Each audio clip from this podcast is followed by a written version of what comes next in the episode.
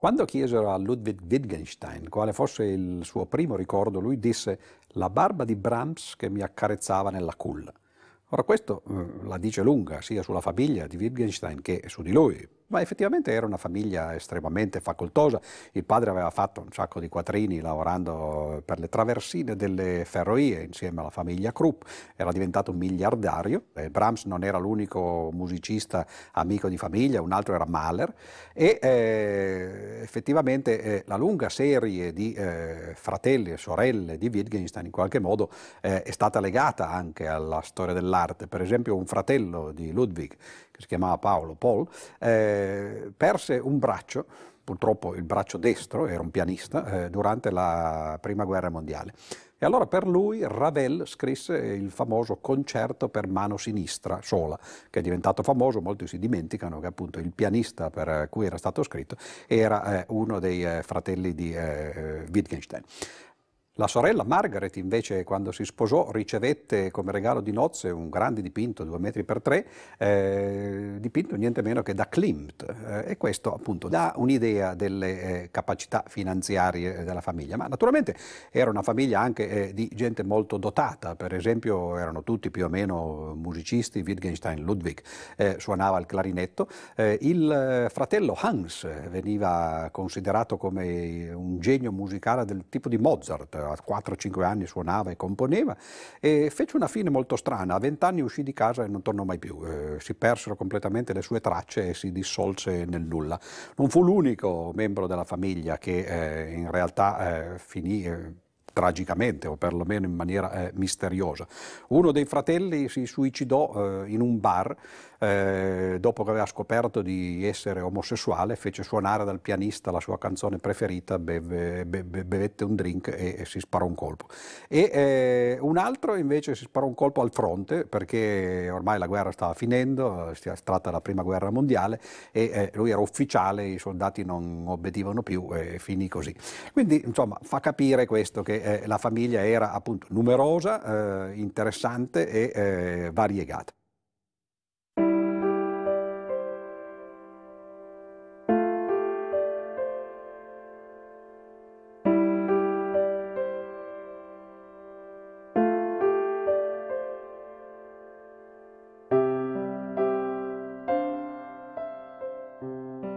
Ludwig Wittgenstein nasce a Vienna il 26 aprile del 1889 in una famiglia alto borghese di origini ebraiche. All'età di 17 anni si iscrive alla facoltà di ingegneria dell'Università di Berlino e prosegue poi i suoi studi in Inghilterra. Durante gli anni universitari si avvicina alla logica e alla filosofia della matematica, grazie alla lettura delle opere di Gottlob Frege, nel 1912 si iscrive al Trinity College di Cambridge per seguire le lezioni di Bertrand Russell. Tra il 1913 e il 1914 trascorre alcuni mesi in Norvegia e lì inizia a comporre la sua opera principale, il Tractatus Logico Philosophicus. Allo scoppio della Prima Guerra Mondiale si arruola nell'esercito austriaco. Viene fatto prigioniero sul fronte italiano e trascorre due anni a Cassino. Finita la guerra, riprende il manoscritto della sua opera e nel 1921 lo dà alle stampe, con l'introduzione di Bertrand Russell. Il Tractatus diventa presto un testo di riferimento per i filosofi del Circolo di Vienna, che Wittgenstein frequenta pur non aderendovi ufficialmente. Nel 1929 il filosofo fa ritorno a Cambridge, dove inizia la sua carriera accademica. I primi anni 30 sono un periodo molto produttivo. Tiene diversi cicli di lezioni e i suoi allievi raccolgono gli appunti in quelli che saranno conosciuti postumi come il libro blu e il libro marrone. Negli stessi anni inizia a lavorare alle opere più significative del suo cosiddetto secondo periodo le ricerche filosofiche e le osservazioni sui fondamenti della matematica, entrambe pubblicate postume. Nel 1939 è nominato Professor of Philosophy all'Università di Cambridge, ma allo scoppio della Seconda Guerra Mondiale si allontana dall'ambiente universitario per prestare servizio volontario in un ospedale londinese. Al termine della guerra rinuncia all'insegnamento e si ritira a vita privata. Gravemente malato, si spegne a Cambridge il 29 aprile del 1951.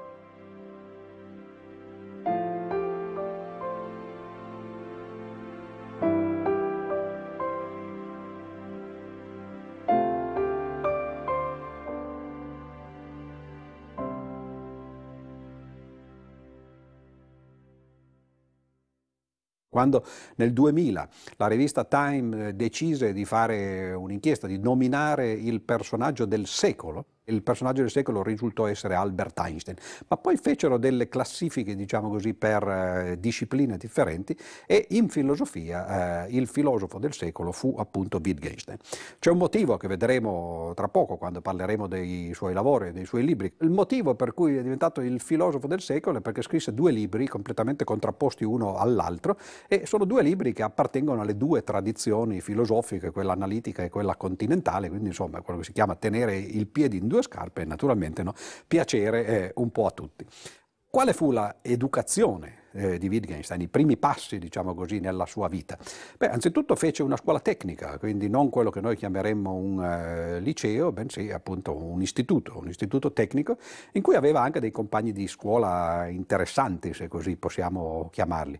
Eh, nel corso della loro vita entrambi eh, ebbero una fissazione in mente, che era la fissazione della soluzione finale. Wittgenstein aveva questa idea no, che bisognava fare la soluzione finale dei problemi del linguaggio. E quell'altro invece aveva una soluzione finale un po' più tragica, eh, si chiamava Adolf Hitler, era nato una settimana prima eh, di Wittgenstein e andò a scuola eh, insieme a lui. Dopo questi inizi eh, Wittgenstein incominciò a lavorare, a fare lavoro tecnico eh, finché finì a Cambridge. Eh, era agli inizi del Novecento, i primi anni del Novecento, a Cambridge c'era un grande fervore filosofico, uno dei personaggi più interessanti e più noti era Bertrand Russell. E Wittgenstein arrivò eh, nel momento in cui Russell stava lavorando, aveva quasi finito di scrivere ormai i principi a matematica, verso gli anni 13-14 e incominciò a interessarsi di eh, logica matematica.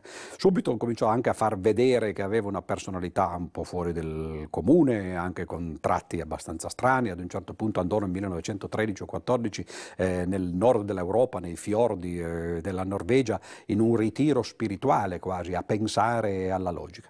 Poi tornò, erano anni tragici naturalmente, incominciò la prima guerra mondiale, Wittgenstein andò eh, volontario al fronte, qui si fece fece una spaccatura con Russell, il quale invece era un pacifista, un antimilitarista, finì addirittura in galera per propaganda antimilitarista.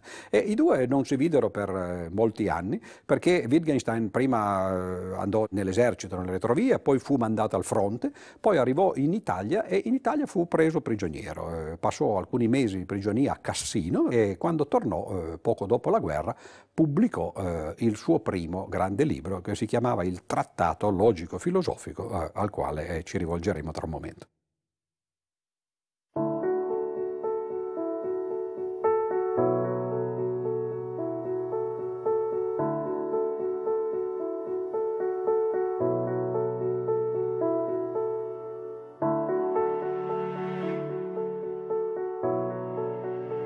Tra la fine dell'Ottocento e l'inizio del Novecento, la società europea vive un periodo di complessiva crescita di progresso intellettuale e materiale. Questa età, che sarà ricordata come Belle Époque, vede il fiorire di novità e sperimentazioni culturali, in particolare nelle grandi città come Parigi e Vienna. La capitale dell'impero austro-ungarico è in questi anni l'epicentro della cultura d'avanguardia, espressa dalle manifestazioni artistiche della secessione viennese, ma anche dalla musica, dalla letteratura e dalle scienze umane. È a Vienna che vive Sigmund Freud, il padre della psicoanalisi. Questa età di pace e sviluppo si interrompe con lo scoppio della Prima Guerra Mondiale. L'Europa si divide in blocchi di potenze contrapposte. L'impero austro-ungarico, alleato alla Germania, esce sconfitto dalla guerra e si dissolve in diverse repubbliche indipendenti. Alla fine delle ostilità, l'Europa intera è profondamente sconvolta e percorsa da mutamenti che investono la società a tutti i livelli. Nella vita culturale, tra gli anni 20 e 30, si affermano nuovi movimenti di pensiero, come la fenomenologia, l'esistenzialismo e il neopositivismo del Circolo di Vienna. Ma i paesi usciti dal conflitto devono fare i conti con gravi problemi economici destinati a peggiorare con la recessione del 29. Le forti tensioni che ne derivano mettono in crisi le istituzioni statali e gli equilibri internazionali. In questo contesto si rafforzano le spinte politiche autoritarie e si affermano regimi dittatoriali come il fascismo in Italia, il franchismo in Spagna e il nazismo in Germania. Sarà proprio la politica estera aggressiva della Germania hitleriana ad aprire la strada allo scoppio della Seconda Guerra Mondiale. L'espansionismo del Terzo Reich ha inizio con l'annessione dell'Austria nel 1938 ma è l'occupazione della Polonia il 1 settembre 1939 a spingere Gran Bretagna e Francia alla dichiarazione di guerra. Nel 1945 il nazifascismo è sconfitto. Trionfa l'alleanza tra potenze occidentali e Unione Sovietica e si apre una nuova fase della storia europea e mondiale.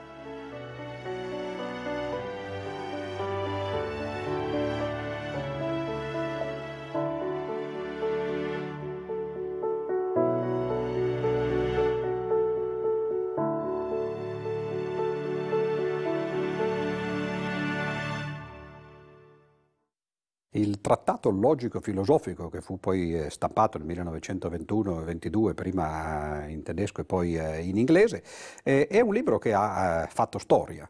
Forse si potrebbe chiamarlo trattatello perché è un libro veramente mingherlino, smilzo, qualche decina di pagine e in realtà sono sette capitoli numerati Tutte le proposizioni di questo libro sono numerate, 1, 2, 3, 4, 5, 6, 7, e poi ci sono commenti alla prima che si chiamano 1, 1, 1, 2, 1, 3, poi ci sono commenti ai commenti che si chiamano 1, 1, 1, 1, 1, 2, eccetera, e così via, in una specie di albero no, con eh, questi numeri messi eh, come puntatori. Poiché eh, le sette proposizioni principali sono soltanto sette frasette, eh, possiamo leggerlo anzitutto e poi cominciare a commentarlo per cercare di capire come mai questo libro è diventato trattato così importante. Sentiamo le parole eh, del trattato eh, di Ludwig Wittgenstein. 1. Il mondo è tutto ciò che accade. 2. Ciò che accade, il fatto, è il sussistere di stati di cose. 3. L'immagine logica dei fatti è il pensiero. 4. Il pensiero è la proposizione munita di senso. 5. La proposizione è una funzione di verità delle proposizioni elementari. 6. La forma generale della funzione di verità è sigma p n sigma. Settimo. Su ciò di cui non si può parlare si deve tacere. Noi parleremo di ciò che si può parlare, cioè i primi sei punti, e taceremo probabilmente sul settimo. Anzitutto i primi due hanno a che fare col mondo, ve li ripeto brevemente, il mondo è tutto ciò eh, che accade e poi eh, ciò che accade, il fatto è il sussistere di stati di cose. Che cosa c'è di strano e soprattutto cosa c'è di nuovo in queste proposizioni, in particolare nella prima, il mondo è tutto ciò che accade? Beh, i filosofi precedenti avrebbero probabilmente detto il mondo è tutto ciò che è, non ciò che accade. Il passaggio dall'essere all'accadere è in realtà eh, qualcosa che ha a che fare con mutamenti che erano avvenuti non tanto nella filosofia quanto soprattutto nella scienza. Siamo ai primi del Novecento, ma è ovviamente dopo il 1905 e in parte anche dopo il 1915 quelle due date fondamentali che costituiscono eh, le date di nascita nel 1905 della relatività speciale e nel 1915 della relatività generale. La relatività aveva fatto capire e vedere, soprattutto dimostrando, che non esiste una separazione tra lo spazio da una parte e il tempo dall'altra, bensì spazio e tempo sono uniti in un continuo quadridimensionale, come viene chiamato, che si chiama appunto spazio-tempo. Cioè le cose importanti non sono più gli oggetti che si muovono nel tempo, che evolvono, che hanno una storia, ma sono gli eventi, gli oggetti in un istante di tempo. E Wittgenstein eh, recepisce questo cambiamento epocale della scienza e incomincia appunto il eh, suo libro parlando e dicendo che il mondo è tutto ciò che accade, cioè sono gli eventi, le cose di cui eh, parleremo. E ciò che accade è il sussistere di stati di cose, accadono le cose che eh, gli oggetti eh, fanno accadere.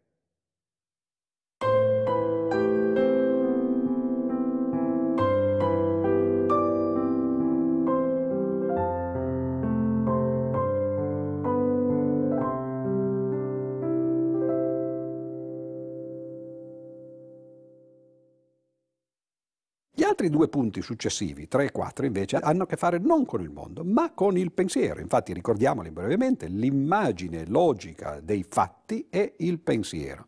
E poi, quarto, il pensiero è la proposizione munita di senso.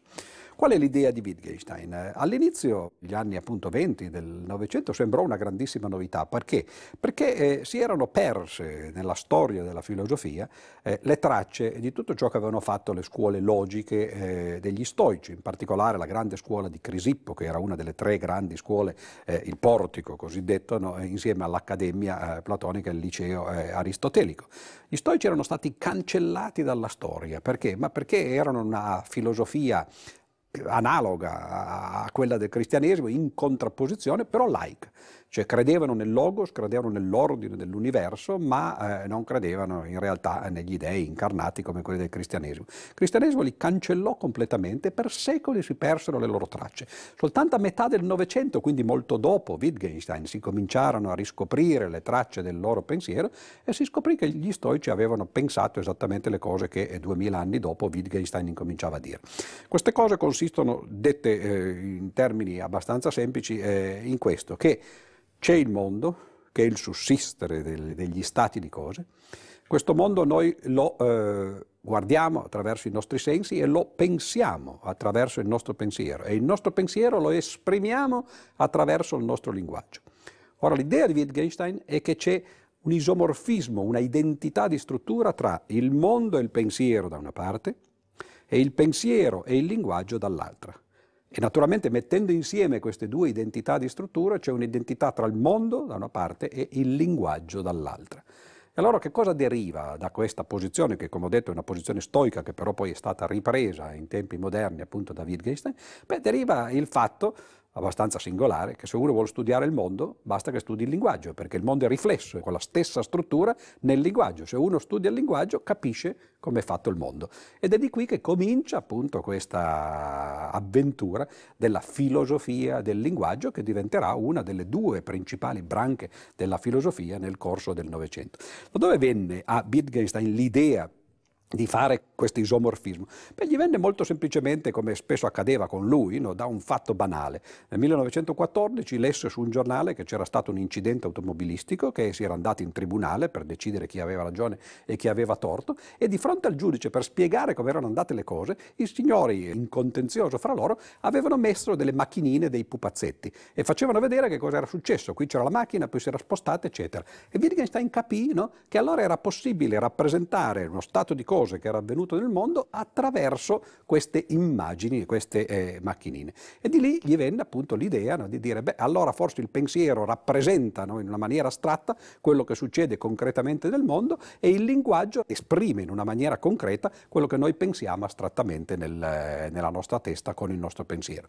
Questo è l'impianto fondamentale dei primi quattro punti eh, del trattato.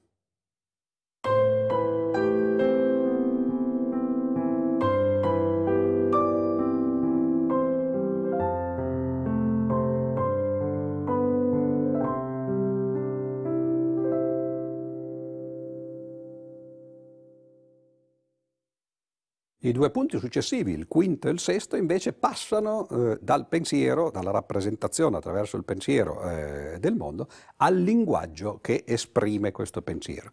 E soprattutto cercano di farci capire come è fatto il linguaggio, perché abbiamo detto prima che lo studio del linguaggio per Wittgenstein diventa lo studio del mondo, no? e quindi è quello lo studio fondamentale che bisogna fare. Ricordiamo brevemente il quinto e il sesto punto. Il quinto dice la proposizione è una funzione di verità delle proposizioni elementari. Ora, cosa vuol dire questo riferirsi alla forma generale delle proposizioni parlando delle eh, proposizioni elementari? Beh, significa fare quello che Russell già nel 1918 aveva chiamato eh, la filosofia dell'atomismo logico. Atomismo subito ci fa venire in mente gli atomi, ovviamente, e quindi eh, la chimica che eh, alla fine dell'Ottocento era diventata un po' il simbolo dell'impresa scientifica, si era raggiunta una classificazione degli elementi attraverso la tavola di Mendeleev e eh, naturalmente la, i filosofi, in particolare i logici, avevano recepito questi grandi cambiamenti e avevano capito che così come la chimica descrive attraverso un piccolo numero di sostanze elementari, atomiche, tutta la grande complessità del mondo fisico, così il linguaggio doveva poter descrivere la grande complessità del mondo linguistico, appunto tutte le, le frasi possibili, attraverso un piccolo numero che corrisponde alla tavola periodica degli elementi di eh, proposizioni elementari o o come le chiamerà poi appunto eh, Russell, proposizioni atomiche. E questo è quello che dice appunto il quinto punto, eh, quando parla, dice la proposizione è una funzione di verità delle proposizioni elementari. Lui usava questa parola appunto, ma oggi noi chiamiamo eh, le proposizioni elementari atomiche. Ecco che quindi eh, si comincia a vedere no, questo isomorfismo in azione tra il linguaggio da una parte e il mondo dall'altra. Le proposizioni atomiche nel linguaggio corrispondono agli atomi eh, nella chimica e naturalmente i composti della chimica corrispondono alle proposizioni composte. Beh, eh, qual è invece il significato di questa espressione un po' oscura, la forma generale della funzione di verità e questa formula e eh, del punto sesto? Beh, l'approccio forse originale originale di Wittgenstein alla logica e allo studio del linguaggio. Ancora una volta è qualcosa che gli stoici avevano fatto da molto tempo prima, ma come ho detto eh, queste cose erano state dimenticate, quindi lui poteva immaginare anche i suoi lettori che si trattasse di cose molto nuove e molto originali. L'approccio di Wittgenstein è quello che oggi noi chiameremmo un approccio semantico ed era contrapposto, ed è per questo che sembrava una novità, all'approccio sintattico invece che eh, Frege prima e poi Russell e White dopo avevano eh, invece usato. Per capire bene eh, qual è la differenza tra questi due approcci, eh, pensiamo un momento a come eh, Russell, per esempio, o Frege capivano che una certa proposizione era vera. Beh, per loro eh, la verità era riducibile, riconducibile alla dimostrabilità. Si sa che qualche cosa è vero quando si riesce a dimostrarlo partendo da certi assiomi e usando certe regole logiche. Cioè le verità sono i teoremi. Wittgenstein invece capovolge completamente le cose. Invece di partire dal basso in maniera sintetica attraverso gli assiomi e poi costruire via via le verità attraverso dimostrazioni e deduzioni, poi parte dall'alto e dice cerco di capire subito, senza fare dimostrazioni come quelle di eh, Frege o di Russell, quali sono le formule vere o valide, come le diremmo noi. Lui le chiamava le tautologie, sono le proposizioni che sono sempre vere in qualunque mondo noi le vogliamo interpretare, sono quelle che oggi noi chiameremmo le verità logiche. Inventò un piccolo eh, strumento tecnico che si chiamavano le tavole di verità, queste proposizioni avevano delle variabili, si mettevano tutti i possibili valori di verità delle variabili e se per tutti questi possibili valori di verità veniva sempre fuori il fatto che la formula o la proposizione era vera, cioè una proposizione sempre vera, tautologica, allora quelle erano le verità logiche. Wittgenstein pensava di aver scoperto appunto un modo alternativo a quello di Frege Russell, ma nello stesso anno in cui uscì il trattato, nel 1921, un matematico di nome Emil Post, in realtà senza conoscere Wittgenstein ovviamente, eh, fece qualcosa di molto più importante e molto più lungimirante, cioè dimostrò un teorema. Il teorema di Post diceva che i teoremi che Russell e Frege riuscivano a dimostrare nel loro sistema partendo dagli assiomi e usando le regole di deduzione logica erano esattamente le tautologie che si potevano verificare attraverso le tavole di verità. In altre parole, non c'era contrapposizione tra l'approccio di Wittgenstein e quello di Russell, anche se Russell credeva che invece fosse una completa rivoluzione e Wittgenstein tronfiamente pensava appunto di aver sostituito il suo maestro. Sono due approcci complementari che però si può dimostrare essere appunto equivalenti.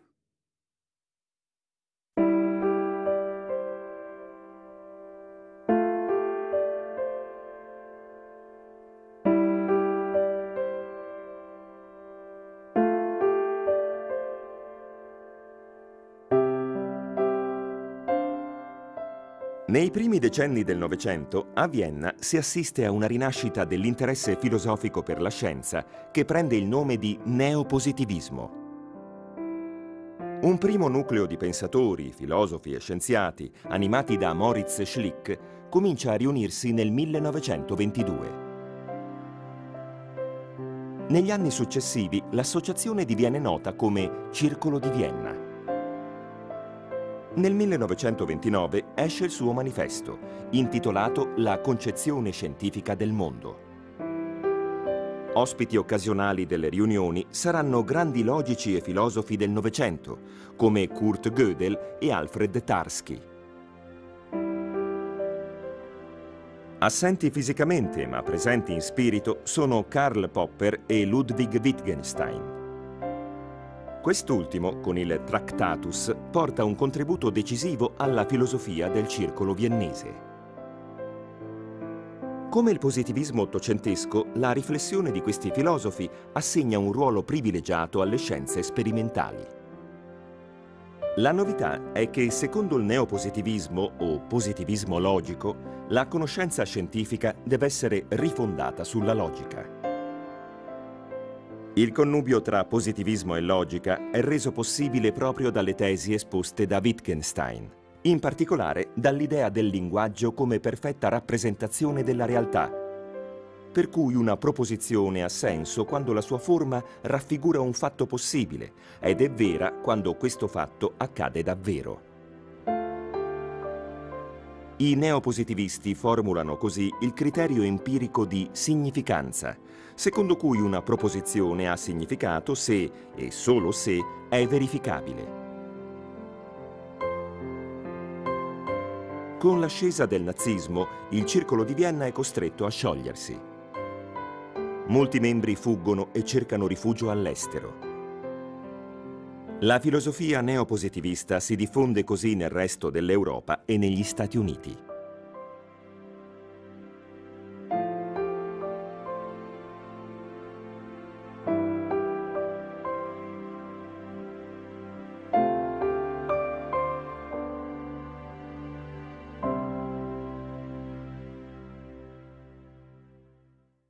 Il settimo punto del trattato, l'ultima parte di eh, questo famoso libro, è in realtà il più importante, viene citato a sproposito continuamente perché è molto difficile che la gente capisca e sappia di che cosa stava parlando Wittgenstein e a che cosa alludeva.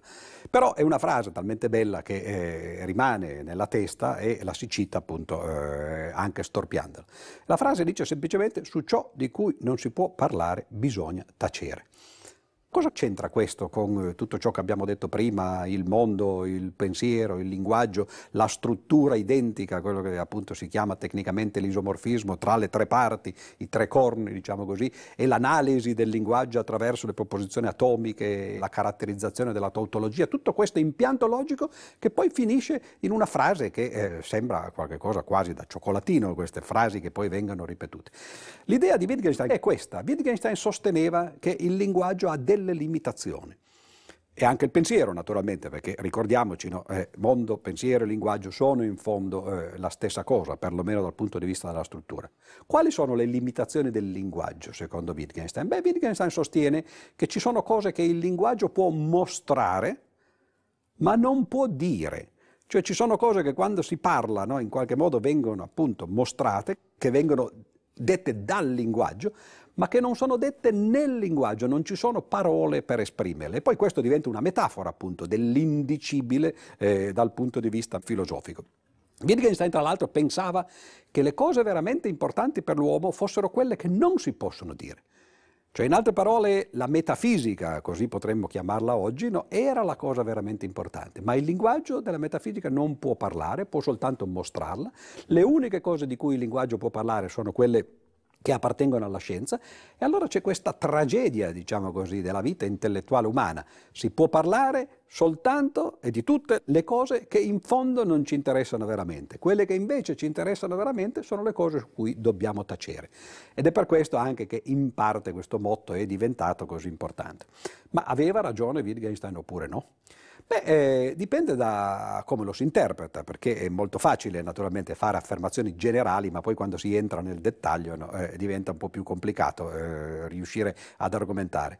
Se intendeva Wittgenstein dire che il linguaggio non può parlare della propria sintassi, allora aveva torto, perché qualche anno dopo, nel 1931, Kurt Gödel, il grande logico, l'analogo di Aristotele nei tempi moderni, dimostrerà esattamente il contrario. Per dimostrare i suoi famosi teoremi di incompletezza della matematica, lui dovrà eh, riuscire a descrivere la sintassi dei linguaggi, in particolare del linguaggio matematico, all'interno del linguaggio della matematica stessa.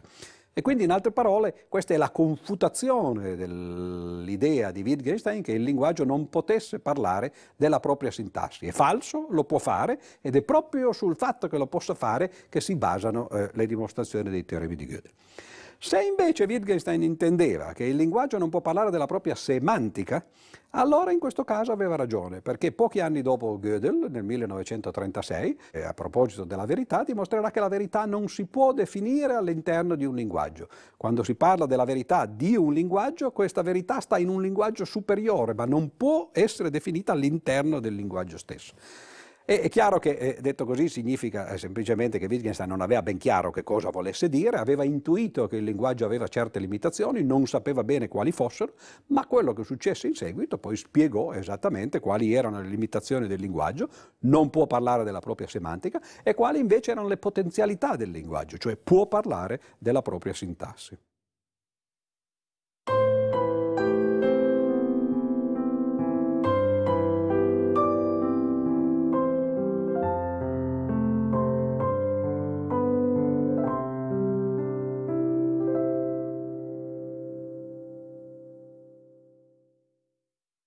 Quando il trattato uscì nel 1921 in Germania, nel 1922 in, in Inghilterra, fece naturalmente un grande scalpore. Ho detto che appunto eh, col senno di poi, cioè con quello che noi conosciamo oggi degli stoici, sembra semplicemente una rimasticatura duemila anni dopo delle teorie appunto della scuola stoica, del portico eh, di Crisippo e dei suoi seguaci. Però all'epoca effettivamente sembrava eh, qualcosa di nuovo.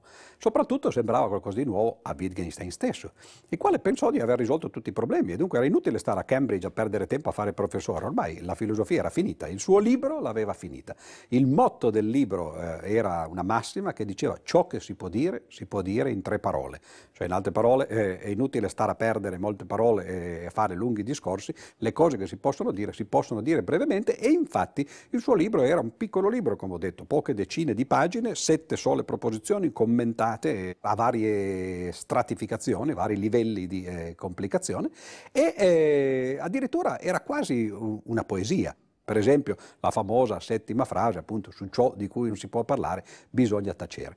E allora che cosa succede eh, quando uno scrive un libro che crede abbia finito eh, eh, la filosofia, crede che abbia risolto tutti i problemi che c'erano da risolvere?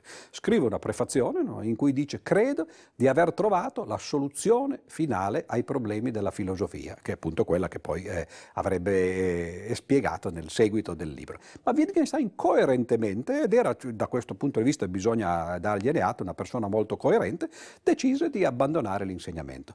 Pochi anni prima, nel 19 1919 aveva già abbandonato l'eredità di famiglia, era come abbiamo detto una famiglia ricchissima, lui era un miliardario e lui decise di vivere molto modestamente in una cameretta del eh, collegio di Cambridge dove insegnava e naturalmente avendo deciso che non si poteva più insegnare perché non c'era più niente da insegnare, aveva risolto tutto, no, non poteva nemmeno più starsene nel collegio coerentemente, quindi andò a fare il giardiniere in un convento.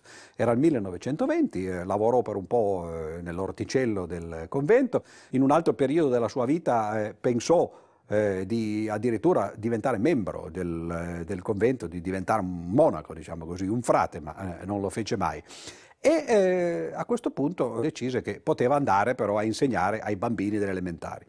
Si ritirò sulle montagne dell'Austria e per 6-7 anni, dal 1920 al 1926, insegnò ai bambini. Eh, non è però eh, l'analogo di un dottor Schweitzer che se ne va in Africa a fare del bene. In realtà il personaggio, come si è probabilmente intuito, era un personaggio un po' balzano, un po' fuori dal comune, con un strano carattere, anche un po' pazzerello, diciamoci pure la verità, no? e quindi insegnava in una maniera che non era proprio forse l'analogo della scuola Montessori, prendeva a sberle i ragazzini e quindi dopo 6-7 anni di eh, questa vita, eh, non, non, so se felice o, o comunque comunque sicuramente ritirata dall'Accademia, eh, se ne ritornò a valle. Andò a Vienna, non aveva più soldi lui, ma i familiari sì, in particolare la sorella, Margarete, quella del dipinto di Klimt, eh, aveva deciso di farsi fare una casa. Disegnò questa casa, la progettò alla sua maniera, si può ancora visitare oggi, è una ambasciata, credo che sia l'ambasciata d'Ungheria o qualcosa del genere, uno di questi paesi. Io l'ho vista eh, ed è una, una casa interessante perché c'è l'impronta di un genio. Tutte le camere sono diverse, hanno tutti i soffitti di altezze diverse, le forme diverse, ciascuna è fatta pensandola per un certo scopo, anche i, i vari vari livelli dei pavimenti, insomma diciamo che non è eh, forse la casa più funzionale possibile, però certamente no, è l'espressione di eh, un genio. Ma qualche cosa successe mentre Wittgenstein stava lavorando e seguendo i lavori eh, di questa casa ed è eh, il momento in cui ebbe dei ripensamenti sul fatto se veramente il trattato avesse risolto tutti i problemi del linguaggio.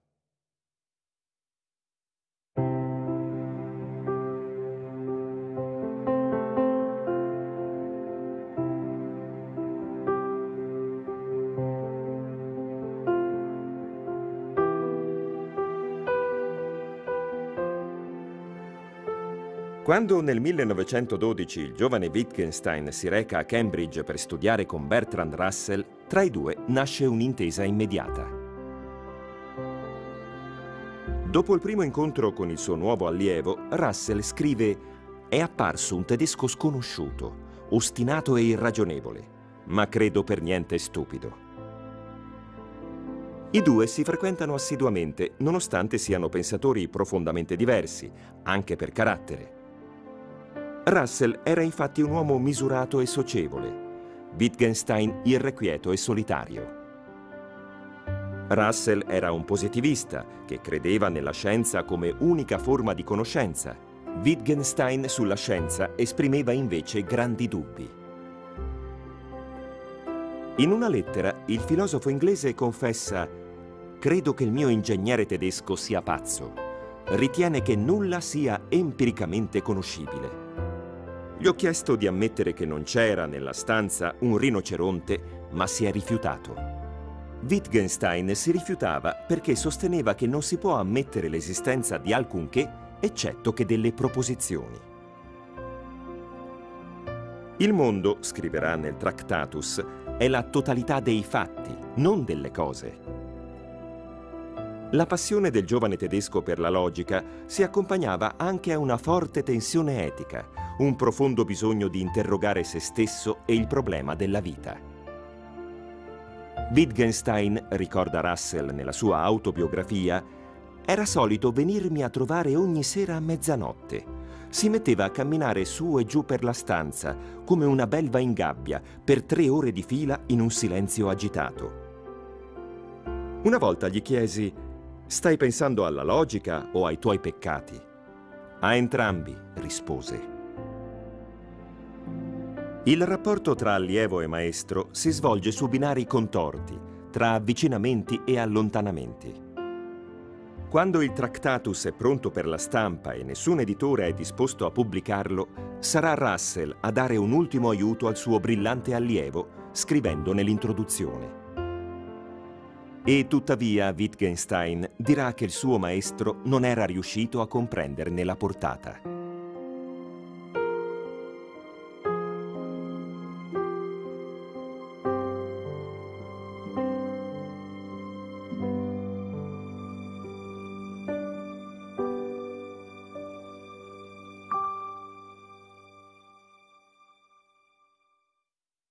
Mentre Wittgenstein stava lavorando, eh, dirigendo i lavori della casa di Vienna per la sorella, si accorse che forse nel trattato si era dimenticato di qualche cosetta, perché eh, per far lavorare i muratori bisognava dare degli ordini, bisognava dirgli vieni qui, fai questo, vai là, eccetera.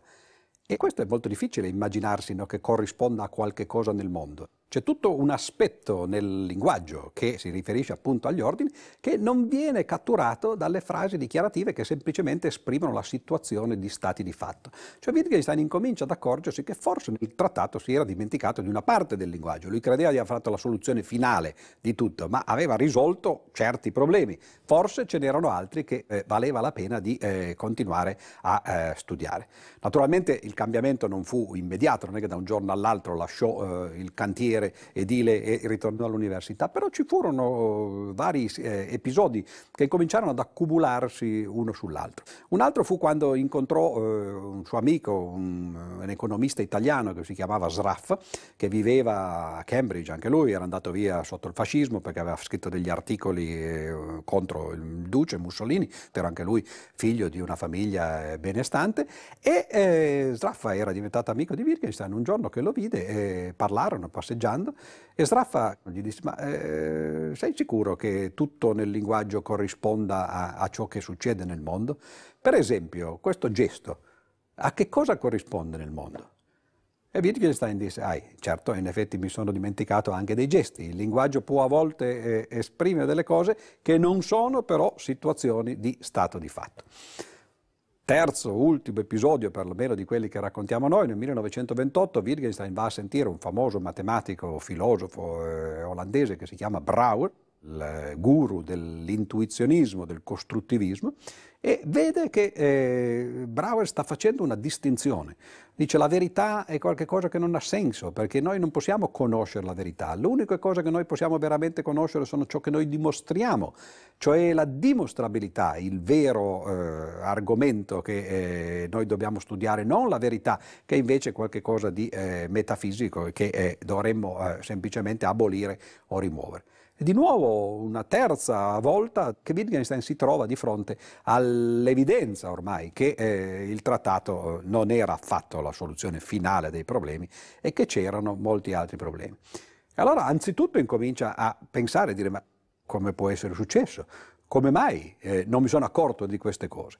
E conia tutta una serie di aforismi, di motti che poi incominceranno eh, a formare il nucleo la prima parte del suo prossimo libro, eh, che si chiamerà Le ricerche filosofiche, e che sarà un po' la risposta di Wittgenstein, il secondo Wittgenstein, a Wittgenstein, il primo Wittgenstein.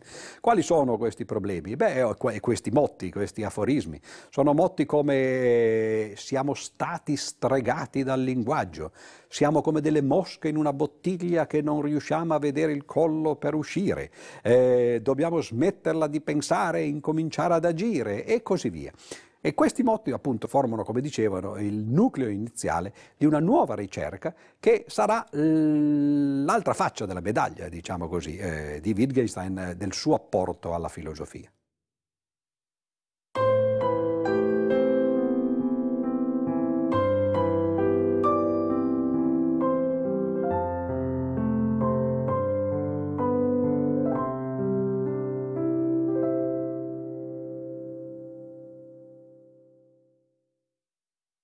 Wittgenstein è ormai maturo, siamo alla fine degli anni venti, per tornare a Cambridge, ricominciare a fare il professore universitario, a studiare perché ha capito che eh, in fondo il eh, trattato eh, non era quel capolavoro, perlomeno quella parola definitiva e finale che lui aveva pensato che fosse. E naturalmente deve cominciare a eh, ripensare questo eh, suo trattato. E le ricerche filosofiche, eh, che sono il suo prossimo libro, che tra l'altro eh, richiederà più di vent'anni per essere scritto e, e, uscirà postumo soltanto, ma è l'unico altro libro ufficiale che lui scriverà nel corso eh, della sua vita, le ricerche filosofiche iniziano con una critica al trattato. Solo che forse Wittgenstein era un po' imbarazzato a criticare se stesso, a dire ah, c'è uno no, che pensava eh, in questo modo e ha sbagliato tutto. E allora scopre che Sant'Agostino aveva più o meno le idee che lui aveva esposto nel trattato. E allora le ricerche filosofiche incominciano con una lunghissima tirata contro le idee sul linguaggio di Sant'Agostino, che sono in realtà le idee di Wittgenstein, del primo Wittgenstein. E però deve sostituire queste idee, questa critica, con qualcosa di propositivo e di costruttivo. E abbiamo già visto nel caso delle macchinine, per esempio, che eh, a Wittgenstein le idee venivano in maniera eh, molto spontanea, molto anche naturale, a volte anche banale. E questa volta l'idea fondamentale gli venne eh, andando a passeggio con un matematico, Freeman Dyson, e eh, all'epoca era semplicemente un adolescente, un ragazzino, e passeggiando con Wittgenstein passarono vicino a uno stadio dove si giocava football. E Wittgenstein fu illuminato, evidentemente non si era mai accorto che si poteva giocare a football, perché aveva altro a cui pensare, vide che la gente giocava e giocava un gioco che era definito dalle regole del gioco, ma non è che fosse un gioco universale, ci sono tanti altri giochi, ci sono gli scacchi, la, c'è la dama, ci sono le carte, eccetera, ogni gioco ha le sue regole, ci sono tanti giochi, non ce n'è uno universale. E Wittgenstein dice, ma sarà la stessa cosa per il linguaggio. Non c'è un linguaggio universale, come pensavano Frege, Russell, eh, Whitehead e così via. Ci sono tanti piccoli linguaggi, ciascuno definito dalle sue regole del gioco. E allora introduce questa espressione, che poi diventerà famosa, l'idea dei giochi linguistici. Quindi si abbandona l'approccio di Russell e di Frege l'idea di un unico linguaggio che riesca ad esprimere tutto ciò che c'è da esprimere e si comincia a pensare in termini di tanti piccoli giochi linguistici, ciascuno dei quali risolve eh, il problema che si pone eh, mettendo certe regole.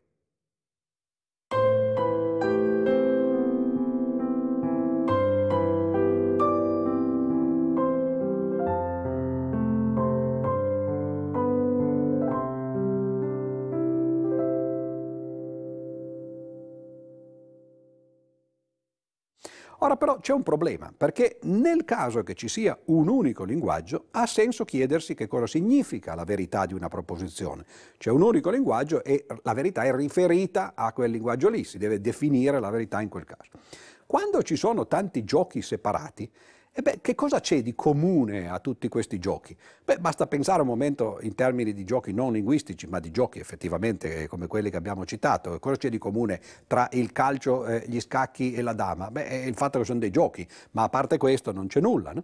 E allora Wittgenstein capisce no, che forse è difficile definire in astratto una volta per tutte una nozione di verità e che si tratta soltanto di vedere eh, i vari giochi no, eh, indipendentemente. Eh, fa una metafora, quella di dire, beh, insomma, quando vogliamo cercare la verità è come se noi stessimo sfogliando un carciofo, togliamo una foglia dietro l'altra perché cerchiamo di andare a vedere qual è l'essenza del carciofo. E cosa succede? Il carciofo è fatto solo di foglie. Quando si tolgono tutte le foglie, alla fine del carciofo non rimane più nulla. Questa metafora, eh, non col carciofo, ma con la cipolla, ovviamente, no? fu usata prima anche da, da, altri letterati. Ibsen, per esempio, la usò nel Peer o Pirandello la usò nel Vestire gli ignudi. No? Nella cipolla si tolgono gli strati uno dopo l'altro e alla fine è vero, c'è un piccolo cuoricino, ma è, è, di nuovo una cipollina dentro la cipolla. Questo comunque è l'immagine che eh, Wittgenstein diede nel suo libro e eh, dal punto di vista filosofico comunque fu di nuovo una rivoluzione, perché eh, decostruì in qualche modo l'idea di una verità eh, assoluta e soprattutto univoca in eh, tante piccole verità riferite ciascuna al suo proprio gioco.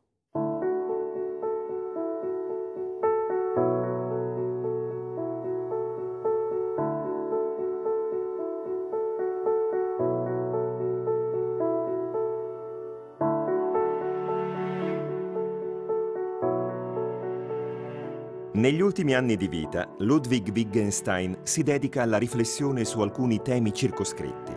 Tra questi vi è il linguaggio dei colori. Al filosofo austriaco non interessa la composizione della luce o il funzionamento dell'occhio umano, ma la grammatica dei colori. Come in altri contesti, anche in questo Wittgenstein si concentra sulle parole e il loro uso, non su un presunto fondamento metafisico, e afferma che i giochi linguistici cromatici, come tutti gli altri, variano a seconda delle pratiche concrete dei parlanti. Gli eschimesi, per esempio, che vivono circondati da neve e ghiaccio, conoscono molte parole diverse per dire bianco. Noi una sola, a cui possiamo aggiungere aggettivi come sporco o similitudini, come la neve. Come notava già Nietzsche, gli antichi greci avevano meno termini per indicare i colori, cosicché, per esempio, la stessa parola poteva indicare il colore dei capelli bruni, il colore del fiordaliso e quello del mare. Perché per noi un oggetto può essere verde e trasparente, ma non bianco e trasparente? si chiede Wittgenstein. O ancora, perché parliamo di luce rosso scura, ma non nero-rossa? Perché quando ciascuno di noi impara una lingua, impara che un dato colore che vede può essere chiamato con questo o con quest'altro nome, ma non con altri. Impariamo così a dar forma a quel che vediamo seguendo le regole del linguaggio. Ha senso, chiede il filosofo, dire un giallo che dà sul blu, riferendoci a colori che collochiamo a distanza nello spettro cromatico? Se non ha senso, questo dipende dalle regole e dagli usi delle parole e non da una natura intrinseca dei colori.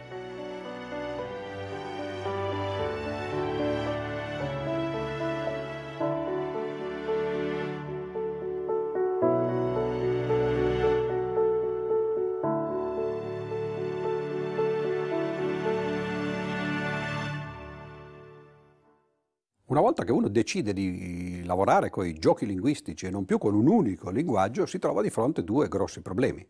Il primo problema è capire qual è il significato di una parola, perché il significato prima era riferito appunto ad un unico linguaggio, ci si poteva riferire a quello. Ma adesso che ci sono tanti linguaggi insieme, come si fa a capire qual è il significato di una parola? E eh, l'idea di Wittgenstein è eh, abbastanza naturale e eh, divenne anzi addirittura famosa, è uno dei punti più fecondi, diciamo così, eh, delle ricerche filosofiche, sta in questo motto. Eh, il significato sta nell'uso. Il significato di una parola è dato dal modo in cui questa parola viene usata all'interno dei vari giochi linguistici in cui è permesso eh, usarla.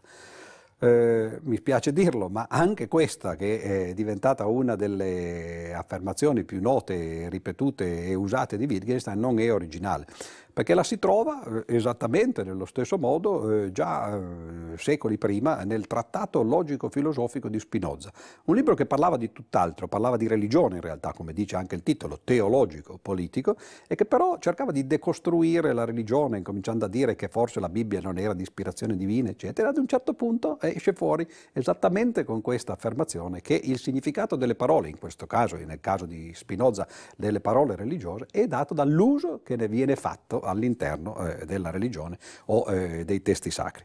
Ebbene, eh, naturalmente questa idea che il significato è dato eh, dall'uso divenne uno dei capisaldi del movimento del positivismo logico che agli inizi si basava molto sulle eh, idee di Wittgenstein e eh, acquistò eh, una forma leggermente diversa in quello che viene chiamato il principio di verificazione.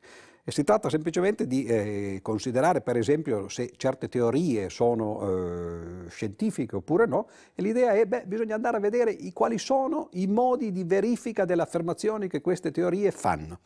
Ed è per questo che per esempio i positivisti separarono nettamente teorie come quelle scientifiche e matematiche da altre teorie, per esempio come la psicanalisi, in cui non c'erano metodi di verifica delle affermazioni. Le teorie psicanalitiche, naturalmente secondo i positivisti logici, sono semplicemente delle affermazioni fatte dai vari psicanalisti, ma che non hanno nessun modo di essere verificate e in base al principio di verificazione dunque non sono eh, teorie scientifiche.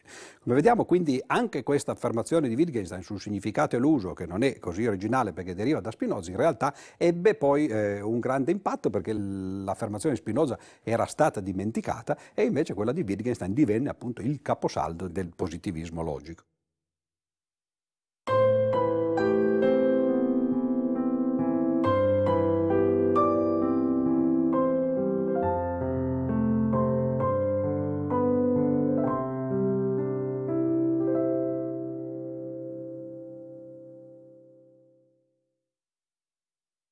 C'è un problema complementare a quello di cui abbiamo parlato poco fa, che era il problema di definire il significato di una parola che Wittgenstein risolse dicendo il significato sta nell'uso che noi facciamo di questa parola.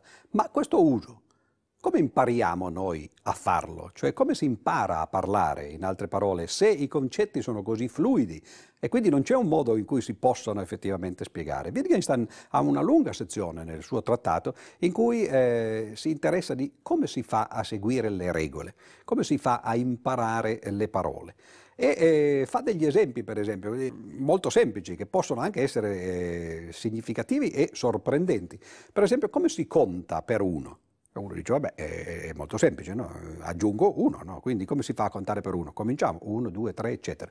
E lui dice, va avanti, va avanti. Quando uno arriva a mille, per esempio, dice 999, 1000, 1001, 1200, dice no, ferma, perché contare per uno per me significa che quando arrivi a mille devi passare con i due. Ma dice, ma scusami, ma non me l'hai detto? E dico, certo, non potevo dirti tutto, perché contare per uno è un'operazione che richiede infiniti passi, bisogna saperlo fare per tutti i numeri. E io quando ti parlo ti posso spiegare con esempi soltanto un numero finito di questi esempi. Questi esempi definiscono l'operazione su quegli esempi lì, ma lasciano l'operazione, diciamo così, indefinita negli altri esempi. E allora uno ci pensa un momento e dice, oh, mi sembra una stupidaggine questa, no? È chiaro che non impariamo a contare per uno numero per numero, o impariamo la regola di contare per uno. E lui dice, ah, questo è molto interessante. E come la impari una regola? Cioè abbiamo spostato il problema semplicemente di un passo, perché la regola poi per poterla imparare di nuovo possiamo impararla su un certo numero finito di esempi. E lui dice, vabbè, allora eh, magari non sono il numero finito di esempi, impariamo una meta regola, no? E così via. E a forza di ritornare all'indietro, Wittgenstein dice giustamente ad un certo punto bisogna fermarsi. Questa discussione era già stata fatta da Kant eh, prima di Wittgenstein nella critica della ragion pura, perché è un problema che effettivamente ci si pone. Come si imparano le cose che si imparano quando nessuno ti può far vedere tutti i casi in cui potrai e dovrai applicare no, quello che hai imparato, te ne possono far vedere soltanto un numero finito. La soluzione di Kant in realtà era stata eh, di tipo naturalistico. Kant aveva detto impariamo per esempio a parlare perché la nostra biologia è fatta così, il nostro corpo, il, il nostro cervello è stato fatto così, in altre parole dentro il nostro DNA no? abbiamo le istruzioni per imparare a parlare in un certo modo. E la soluzione di Wittgenstein è complementare, invece, diverso ovviamente, no? è l'altra faccia della medaglia. Non è la natura, secondo Wittgenstein, quella che ci insegna e che ci determina eh, l'apprendimento del linguaggio, ma è la cultura. Cioè non è la biologia, ma è la sociologia, è il fatto che noi viviamo in una comunità ed è la comunità che ci dà un colpo ogni volta no, che eh, usiamo una parola nel modo sbagliato, così impariamo quando andiamo a scuola. Nessuno ci insegna le regole in astratto, forse si prova a dare queste regole, ma abbiamo già visto che non sono le regole che determinano l'uso perché non lo possono fare. E allora ogni volta che tu sbagli qualcuno ti corregge e ad un certo punto tu impari, magari poi dopo molto tempo farai un'altra ora, di nuovo vieni corretto no? e così via. Cioè in altre parole Wittgenstein scopre che il linguaggio è un fatto collettivo e come corollario deduce che non ci può essere un linguaggio individuale, un linguaggio privato. Cioè non ci può essere un linguaggio che solo una persona parla. Ma quali sono le cose che richiederebbero un linguaggio privato per poter essere espresse? Sono tutte le cose che riguardano ciò che noi abbiamo dentro di noi. C'è tutta una parte all'interno di noi che non è comunicabile perché non è esprimibile in un linguaggio, perché se lo fosse sarebbe un linguaggio nostro e di nessun altro, e il linguaggio non può essere di qualcuno e di nessun altro perché è un fatto sociale. Ed ecco che allora eh, Wittgenstein fa l'esempio, che poi è diventato famoso, del beetle in the box, lo chiama lui, il, lo scarafaggio dentro la scatoletta. Ci sono tante persone, ciascuna ha una scatoletta, tutti aprono la scatoletta e tutti dicono c'è uno scarafaggio nella scatoletta. Ma uno magari ha uno scarafaggio, un altro ha una scatoletta vuota, un altro ha una scatoletta con dentro una moneta. Tutti dicono la stessa espressione, ma non si possono capire perché nessuno è in grado e soprattutto nessuno può lasciar vedere la sua scatoletta agli altri. La scatoletta ovviamente è la nostra testa, quello che c'è dentro la nostra testa. Noi possiamo anche dirlo quando diciamo agli altri che abbiamo certi sentimenti, che la pensiamo in un certo modo e gli altri dicono sì sì ti capisco perché ho le stesse cose e in realtà siamo come quegli animaletti dentro la scatoletta. Non sappiamo se quello che noi diciamo viene recepito dagli altri nello stesso modo in cui noi lo intendiamo. E questa di nuovo è una limitazione del linguaggio molto diversa da quelle che il trattato aveva messo in evidenza, una limitazione che deriva per l'appunto dal fatto che non ci siano linguaggi privati.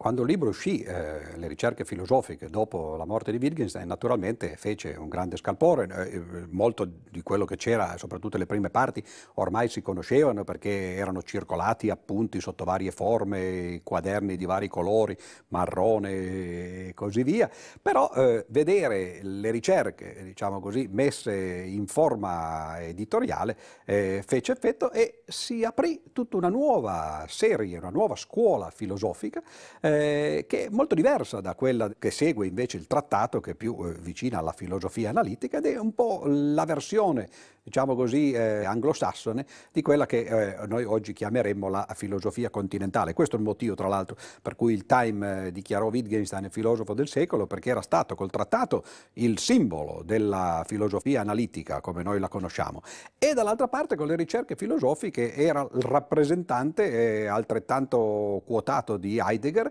della filosofia continentale. Le ricerche filosofiche sono divise sostanzialmente in tre parti. La prima parte è eh, l'introduzione alla quale abbiamo accennato, in cui Wittgenstein fa una critica al trattato, parlando indirettamente invece di una critica alla teoria del linguaggio di Agostino. La seconda parte è quella che ha a che fare con i giochi linguistici, col carciofo, il fatto che non si può definire il significato se non attraverso l'uso che si fa eh, di una parola e eh, sul come si apprende il linguaggio, come si apprendono eh, le regole e il fatto soprattutto che eh, non esiste un linguaggio privato. Ci sono molte cose che noi sperimentiamo dentro di noi, forse le, di nuovo le cose più importanti che eh, noi eh, sperimentiamo nella nostra vita, che però non sono comunicabili agli altri perché per essere comunicabili bisognerebbe aprire la testa e far vedere che cosa c'è dentro la testa. E invece questo non lo si può fare, bisogna passare attraverso il linguaggio, ma il linguaggio che esprime ciò che è personale e è strettamente personale è un linguaggio privato e il linguaggio privato non può esistere e quindi non comunica, si parla, ma senza necessariamente comunicare.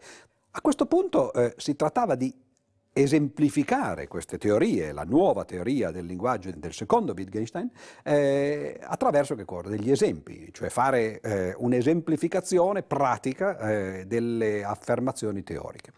Per molti anni Wittgenstein pensò che la migliore esemplificazione, anche perché questa era la tradizione da cui lui proveniva, era in fondo la sua professione, la migliore esemplificazione sarebbe stata fatta dalla matematica. E infatti uscì poi in seguito, naturalmente eh, sempre dopo la sua morte, un grosso tomo che si chiama Osservazioni sopra i fondamenti della matematica, che sono le pagine che lui ha cercato di mettere insieme come ultima parte delle ricerche filosofiche, ma Wittgenstein non ne fu mai soddisfatto, eh, in realtà non avrebbe nemmeno dovuto essere pubblicata e infatti fu una grande delusione, si capì che Wittgenstein non era più a contatto, diciamo così, col pensiero matematico e filosofico matematico.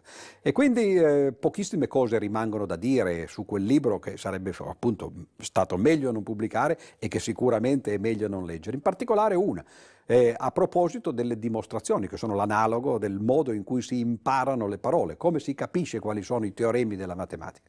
E lui dice, beh, le dimostrazioni eh, devono essere eh, facili da ricordare e memorabili. E allora eh, cosa significa? Significa che in qualche modo bisogna riuscire a intuirle, non possono essere dimostrazioni di 10.000 pagine perché altrimenti non starebbero nella nostra testa e soprattutto anche se sono dimostrazioni corte devono essere qualcosa che eh, ci dà una scintilla che poi si riesce a mantenere dentro la testa. Ma questo è un piccolo contributo, in fondo poi eh, in realtà chiunque faccia teoremi o eh, impari dimostrazioni poi capisce benissimo no? Eh, che cosa sono le dimostrazioni senza doverle eh, definire. E allora che cosa c'è nell'ultima parte delle ricerche filosofiche se non le esemplificazioni matematiche che Wittgenstein avrebbe voluto eh, mettere e che non è riuscito a formulare eh, in forma accettabile anche per se stesso. Beh, ci sono esemplificazioni psicologiche, osservazioni su che cosa significa capire, volere, intendere, immaginare, fingere, tutte cose di questo genere. È andato in direzione diversa, diciamo, da quella in cui era stata pianificata, ma forse proprio per questo motivo, perché non parla di cose tecniche che sarebbe stato più difficile capire per coloro che non erano addetti ai lavori, ha avuto un influsso anche maggiore. E questi il trattato da una parte e le ricerche filosofiche dall'altra sono le uniche due eh, grandi opere che Wittgenstein ha voluto pubblicare, che ha preparato per la pubblicazione, una pubblicata nella sua vita e l'altra pubblicata postuma dopo la sua morte.